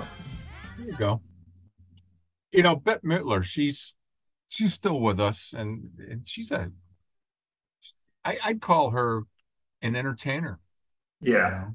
I'd call her an entertainer, like like we did Vanessa Williams and Sonny Bono and what's his name, Sammy Davis Jr. And, Yeah. and, and and folks like folks like that. She can do everything, you know. Cher, yeah. So I, yeah, definitely. And she was on, a, I think, a couple episodes of Seinfeld playing herself too, and uh, you know, uh, she was funny and and and willing to make fun of herself, uh, which was cool. One thing I was going to mention about uh, Boogie Woogie Bugle Boy, uh, apparently. Uh, in 1969, there was a Here's Lucy episode uh, entitled Lucy and the Andrews Sisters. And um, yeah, this song was performed on that. Uh, really. on that episode. Yeah. What did what did Gale Gordon do? I don't know. I always get the Here's Lucy and the Lucy Show mixed up. Well, here's Lucy was Gale Gordon. All right. Yeah. He was the the brother-in-law because Lucy's husband, I guess, you know, uh, was the brother, and he was dead, and and and Lucie Arnaz and Desi Arnaz Jr. were the kids, and then Desi Arnaz Jr. kind of grew up and said enough of this stuff. But I, I I've seen some of that in the last few years. It, I mean, Lucy's great. I mean, the worst Yeah. thing she did was when she came back with the Lucy Show, whatever it was back in the '80s, and right. Yeah. So so anyway, on that episode, I mentioned Patty Andrews of the Andrews Sisters was the one that uh, did the song with with Lucy. So Are are the Andrews sisters still with us, or is I it don't I don't think so. because Angela Dias on the on the local you know fifty thousand watt radio station used to talk about it with with uh, Ray about the Andrews sisters, and they and and they always would do birthdays at uh, like five minutes to the hour after the the extended forecast or no it was the it, it was the weather from around the country and then they Mhm. would do birthdays and and ray would always say you know so and so and it's like you're kidding me that person's still alive Yeah. so I so it's funny. I I actually like that this that song though, Boogie Woogie Bugle Boy, and the the Andrews Sisters version is not much different. I'll put a link in the in the show notes. But I remember uh, my sister, you know, driving or whatever, and this on the radio, and my mother going, "Wait a minute, this song is a hit when I was a kid," you know, and, and and it's like and my sister was explaining, oh no, it's this you know, Bette Midler, and, and my mom's like, oh, but it sounds like there's three people singing, and it's like, well, no, that's just how they they mixed it. All right, On all the crap I learned in high school. It's a wonder I can think at all. when's the last time you took uh, a photograph with a film camera Education hasn't oh, can't remember. It's been, it's been a while. I can read the right. When I was cleaning out my house, I found some undeveloped film that I held on to because it's like, I wonder what's on here. I I had a disposable camera that came from my mother's house after she passed away, and and uh, I had it developed. I shared it with my sisters, and I called it, uh, you know, Mom's last roll of film. And it Uh, was it was it was interesting, you know. And uh, did you have did you uh, have it developed? I, you no, I think I still got it somewhere. Yeah, I didn't get around to it. But, uh, Yeah, yeah. So this is uh, Kodachrome by Paul Simon. This one went to number two, and Kodachrome is a registered trademark of the Kodak Company. It's a method of color transparency, but more commonly known as a type of color film the company started making in 1935. Um, so Paul Simon was working on a song with the title "Coming Home" when the word Kodachrome came to him, and it sounds like that. And he, he had no idea what it meant, but he knew it would make a much more interesting song than "Coming Home." So Yeah. uh, it became an appreciation of all things color in the world. And he mentions just there, um, he uses a Nikon camera instead of Kodak because Nikon is a better word to Yeah. use in a song. You know, I have my father's cameras. You know, my wife has a 35 millimeter camera. And when we went to Washington, D.C. back in 2015, I, I bought some film and we took pictures. And I, I don't know how to use my wife's camera. My, you know, there's f stops and c Oh, yeah. stops and, you know, all that. And, and I, I, I always had like, you know, uh, 125 cameras or one whatever it was. Uh, what were those point and shoot cameras that you had? Uh, 110s. Okay, Yeah. Kodak 110 with a with you put the the thing in and Hmm. I never had a Polaroid. Okay, we talked about last week. Um, Hmm.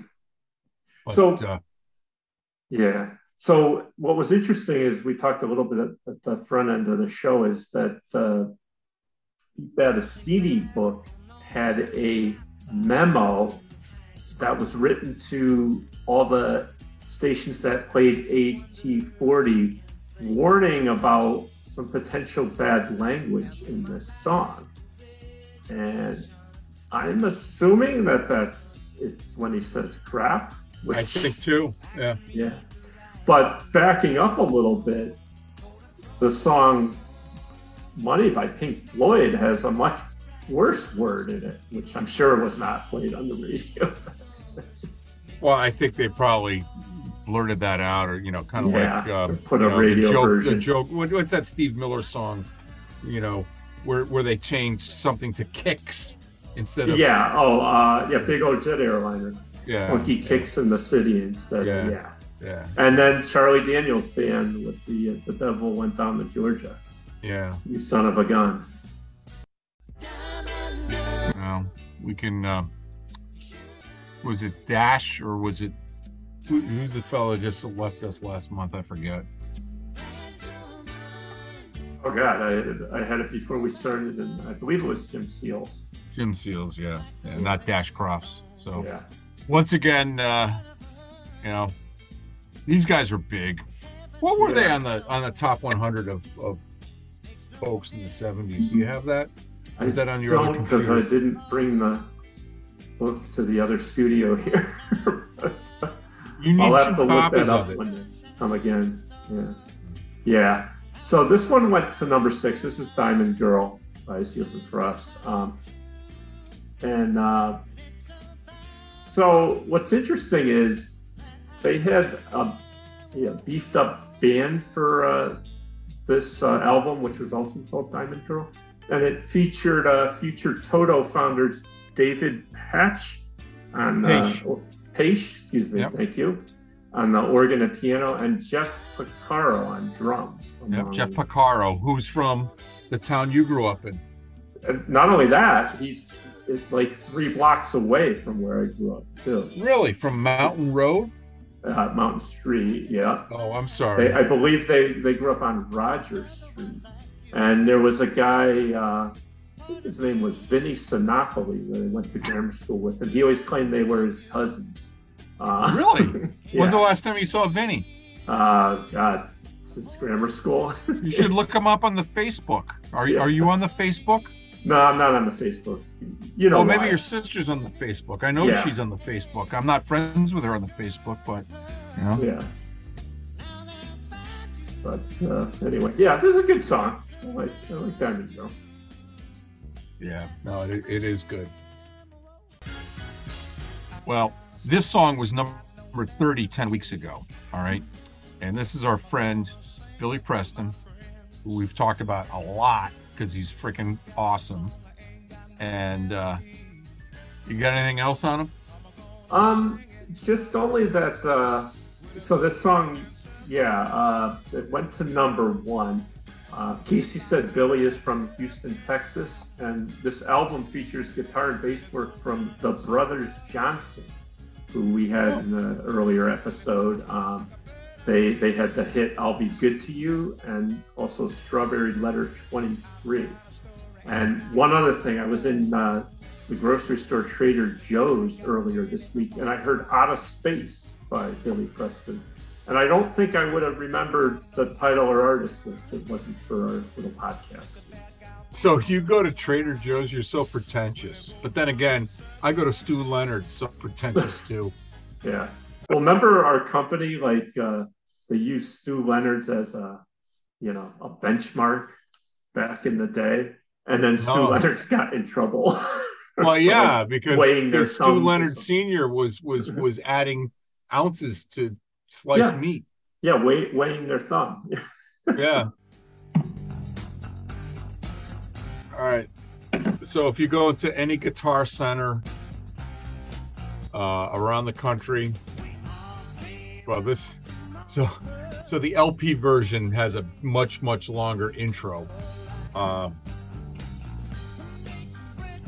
go to any guitar center and anyone will be able to play uh, you know anyone trying out a stratocaster or a telecaster or a Gretsch or whatever will play this song and there, there's you know guitar centers puts up please do not play smoke on the water right yeah. yeah. So I, I don't know. For people that don't know, should we give a little background on this? sure Um, so this was the song is yeah, "Smoke on the Water" by Deep Purple. It was inspired from the fire in the casino at Montreux, Switzerland, December fourth, nineteen seventy-one. The band was going to start recording their Machine Head album. Uh, there right after a, a Frank Zappa concert, but someone fired a flare gun at the ceiling during Zappa's show, and it caught the place on fire and uh, Deep Purple was in the audience, and the lead singer Ian Gillan recalls two flares being shot by someone sitting behind them, and they landed in the corner of the building and quickly set it ablaze. Uh, Zappa stopped the show to help ensure an orderly exit, and then Deep Purple watched the blaze from a nearby restaurant. And when the fire died down, a layer of smoke covered Lake Geneva. And so there you go. They saw smoke on the water. yeah so uh, i was going to do some research on this um,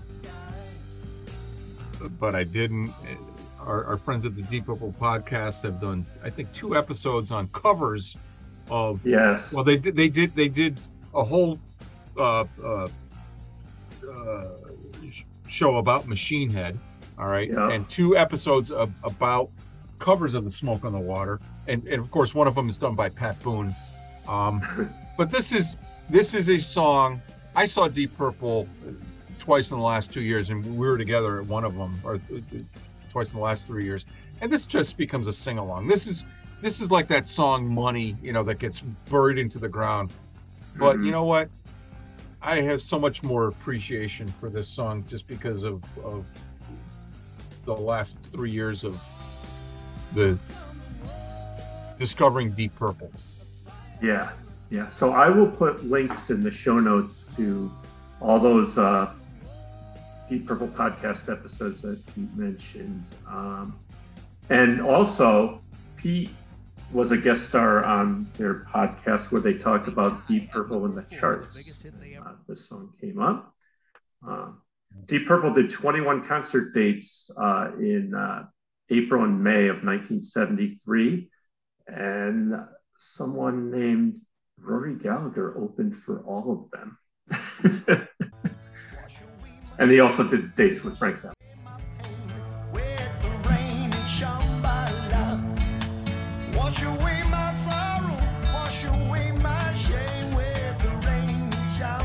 We talked about Three Dog Night uh, Last episode, I believe. last episode. You know, if it's not one dog, it's two, it's three. To keep yourself warm, make sure the dingo doesn't eat your baby.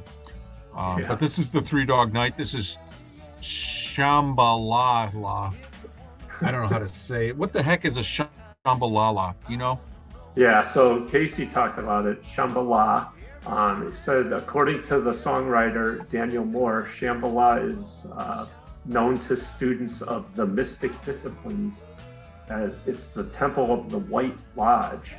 Um, white light symbolized knowledge and enlightenment. Um, this place supposedly used to be in Peru, but it moved to the Himalayas. Excuse me, Himalayas, and um, can only be found by those who achieve a high spiritual being. Um, there's a, a book by someone named Alice Bailey's, a, a treatise on white magic. Okay, you can read all about it. Um, You know where I uh, think it moved to, Mark? I think it moved to the Catskill. So let's go to the Catskill Game Farm and look for it. Okay. I think it moved to Mountain Street, uh, right next door. Uh, so this song was uh, used in a commercial television for uh, for Citgo Petroleum, but I couldn't find it when I went to look for it. Really? no no All right. sponsor this week. No sponsor this week. I, I buy Citgo gasoline once in a while. And uh, those of you that are fans of the Red Sox, you know, it's out in the field, but they don't pay for that advertising. It's free advertising. Yeah, You know. But you, you know, I can't remember. You know, the last time I went to a Red Sox game was in the early '90s, and I, ever since the Red Sox won the World Series in 2003 or four, whatever it was, could care less. I'm done. yeah. Uh, I baseball remember fan? my. Huh? Are you a baseball fan? No, not not much. You know, my my parents were always Red Sox fans, and it's it's kind of an interesting thing. The Red Sox won the World Series in 2004, right after my mother passed away, and then they they won it again in uh, 2007. seven, Yeah. and then uh, one more time was it 2010? But that was right 13, after- 10, something like I, it was right after my father passed away, so it's kind of interesting. But uh, my sister uh, and her husband used to have a place up in Brookline, and you could see the Citgo sign from there. I can't believe that song got all the way up to number three. Is is I think is that the peak? You know, Three Dog Night was huge, Yeah, but not as big as this this act. This act was huge. When I was young, I'd listen to the radio. Well, this is the Carpenters. Yesterday, once more, we all recognize the contralto or whatever it is for um, Miss Carpenter, and um, you know this song. God bless him. I don't know if it got to number one. Here it is. Uh, you know, it peaked on this list at number two. Um, I don't know. To me, yeah, yeah. So this song, um, basically, where was it? number two. No, I was just uh, looking through my notes here. So Karen Carpenter played drums on this song, which was uh, not not the usual thing. There was a session guy called Hal Blaine that usually. Oh, Hal played- Blaine, he did everything. Yeah.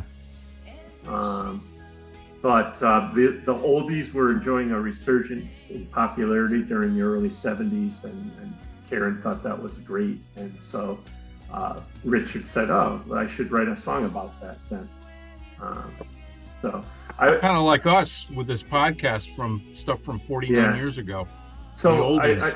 I, I recently watched an episode of this British uh, series Endeavour that they, they play on uh, PBS, and um, it's supposed to now be taking place in the in, in 1971. And uh, two of the characters they're at some event and they win tickets to see the Carpenters at the Royal Albert Hall in London. And I looked it up, and it's like, yeah, they did play there September 24th, 1971.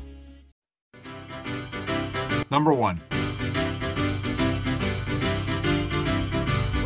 July 28th, 1973. Don't spit in the wind. Is that a different guy?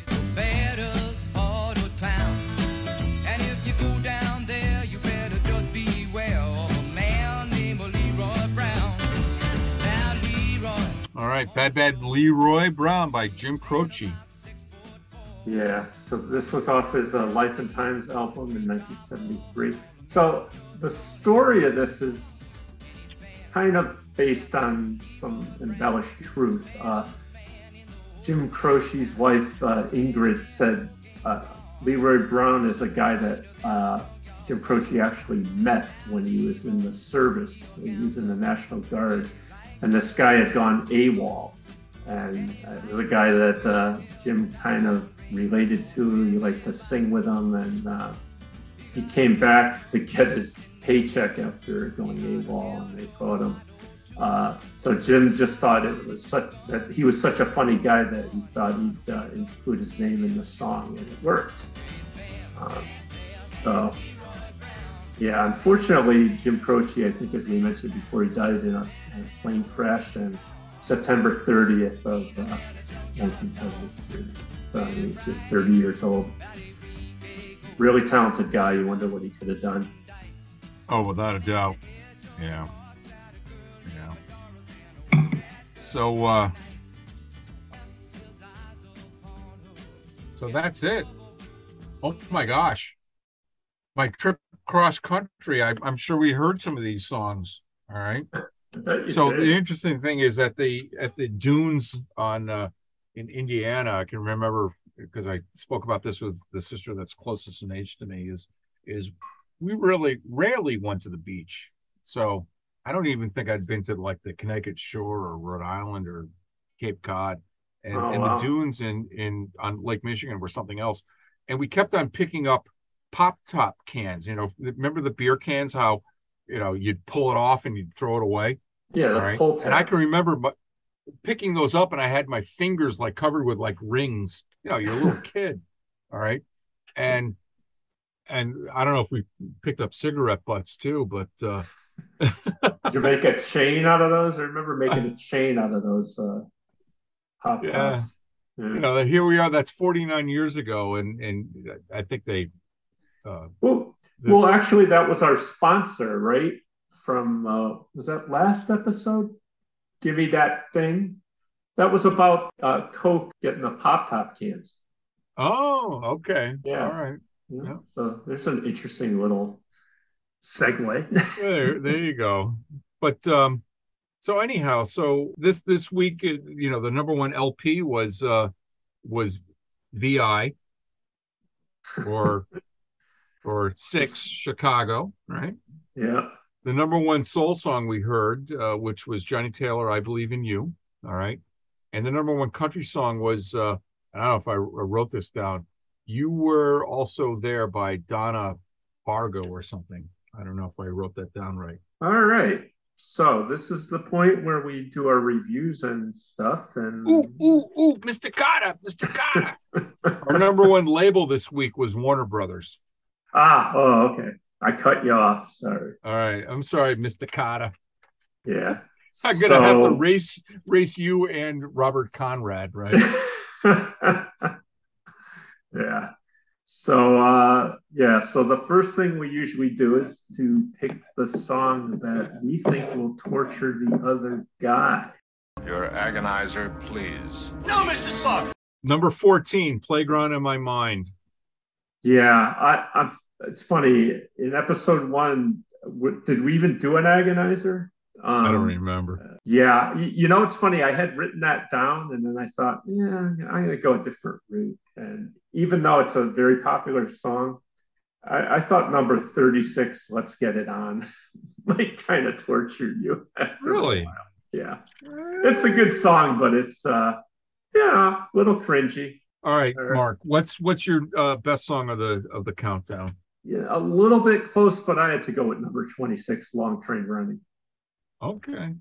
All right, Roback Water. Yeah, I had a couple runners up, um, but I'll let you go first. Well, my best song of the countdown was number seven, Kodachrome. I love that song. I think it's Yeah. great. I think it's put together so well, and uh, you know, it makes Yeah. me want to, you know, get out my father's cameras and figure out what how an f stop works. yeah, I had that as as the runner up, and, and the other one was "Smoke on the Water." Okay. Also, so. All right. Worst song of the countdown. Uh, ding, ding, ding, Pete. I said uh, number 14, Playground in my mind. All right. So you're, wow. You're, I'm- you're I'm really good at this. picking the agonizer, yeah, for me. I, we know each other very well. Yeah. Okay. but you know, you didn't get my worst song of the countdown. Stop. You went on to Guilty Pleasure. my Oh, worst sorry. song I- is yeah. number 15, Natural High. Ah, There you go. So the lady I'm related to by marriage says that when we do these, we should put the song in too. This song sucks. yeah. I'm sorry. Well, we, we can do that. Although, you know, I think like Let's Get It On and Long Train Running and Kodachrome, people know those. Yeah, yeah. This song. What was your next? What was the next one? It's Guilty Pleasure. Oh, So, you want to go first? You want me to go first? I'm already going. Ah, really? Okay. Yeah. Yeah. This is it's it's cool. It's got some funk to it. So this is um, Soul Makossa. I, I didn't hear Casey say it. Makasa, Makosa. You say Makosa. I say Makasa. Let's call the whole thing off. Yeah. What's All your right. uh, what's your guilty pleasure? So so I had um actually had number eight, Boogie Woogie Bugle Boy, uh, and and I think I like both versions, the Andrews Sisters and uh, Bette Midler's, and and I had as a as a runner up number twelve Monster Mash. Uh, Really, yeah, this is a good song. yeah. I mean, I, I love the story about your mother and your and your and your sister. sister. Yeah, yeah. I mean, for 1941, this one rocks. Yeah. All right. All right, where uh, what, what's the next on the list? So next would be our story song of the week. Just sit right back and you'll hear a tale, a tale of a fateful trip that started from this tropic port aboard this tiny ship. I tell you what, I'll go first with my story song of the week. Okay. There were, I I will say before you go, there a, a few contenders this week for sure. Oh yeah. Yeah. Mhm. So smoke on the water. Agree, although, so I had number 23, Uneasy Rider. He I knew you a- would. Yeah, tell a hell of a story. And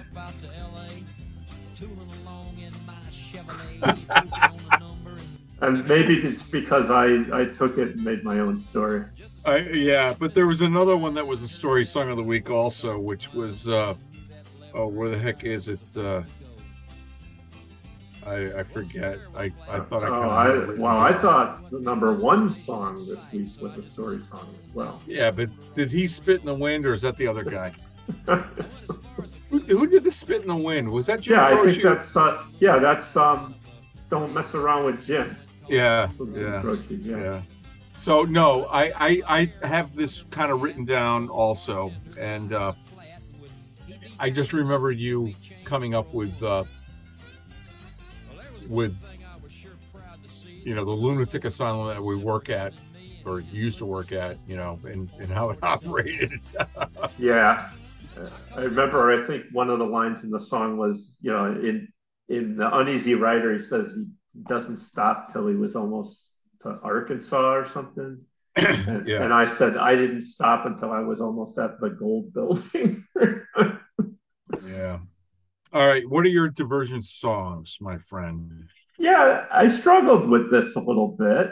Um, I said, it's kind of weird, number 27, Behind Closed Doors, and number one, Bad Bad Leroy Brown. And that's because Behind Closed Doors is kind of talking about, you know, messing around out of, out of sight, out of mind. And then in Bad Bad Leroy Brown, the guy's uh, messing right out in the open with the wife of a jealous man. Well, what I had was, and and I don't know how I came up with this, but uh, I had, I had Aretha, you know, an angel, All right. And and I said to myself, I said to myself, self, all right, what's what's totally different than than that? And you know what? It's what's different. you know, it- I was about totally to different. predict that because as I because I thought it was like, yeah, what's the what's completely different? I agree. Yeah. And those are Yeah, different. Yeah. And I tell you, this this is one of the hardest things to come up with. All right. It is. really is. Okay. It is. And and Yeah. and you invented it. All right. Yeah. So you, you got the uh, star award. Yeah, it's a it, it it gives you a little thought though to you know go through all the countdown and, and think about that. So, what would you rate this countdown? All right. Do you want as- me to go first? Ah, you go first. Yeah, so I I gave it uh, just a B. I thought it was mediocre to average. There's some good stuff, and there's not too much sap, but it's not. There's not a lot of good good stuff. So that that's that's basically what, how I came up with it. B. Well, you know what, Mark? I came up with a B also. Okay. All right. And a lot of the same that you're saying. Okay. All righty. So we should probably wrap this up. Do you have anything else to add, or? No, Ah. so we'll uh we'll jam on and and what would Casey say, my friend? Yeah, so as uh, Casey would say, until next time, uh, keep your friends close and your enemies close. All right, bud. All right, good night.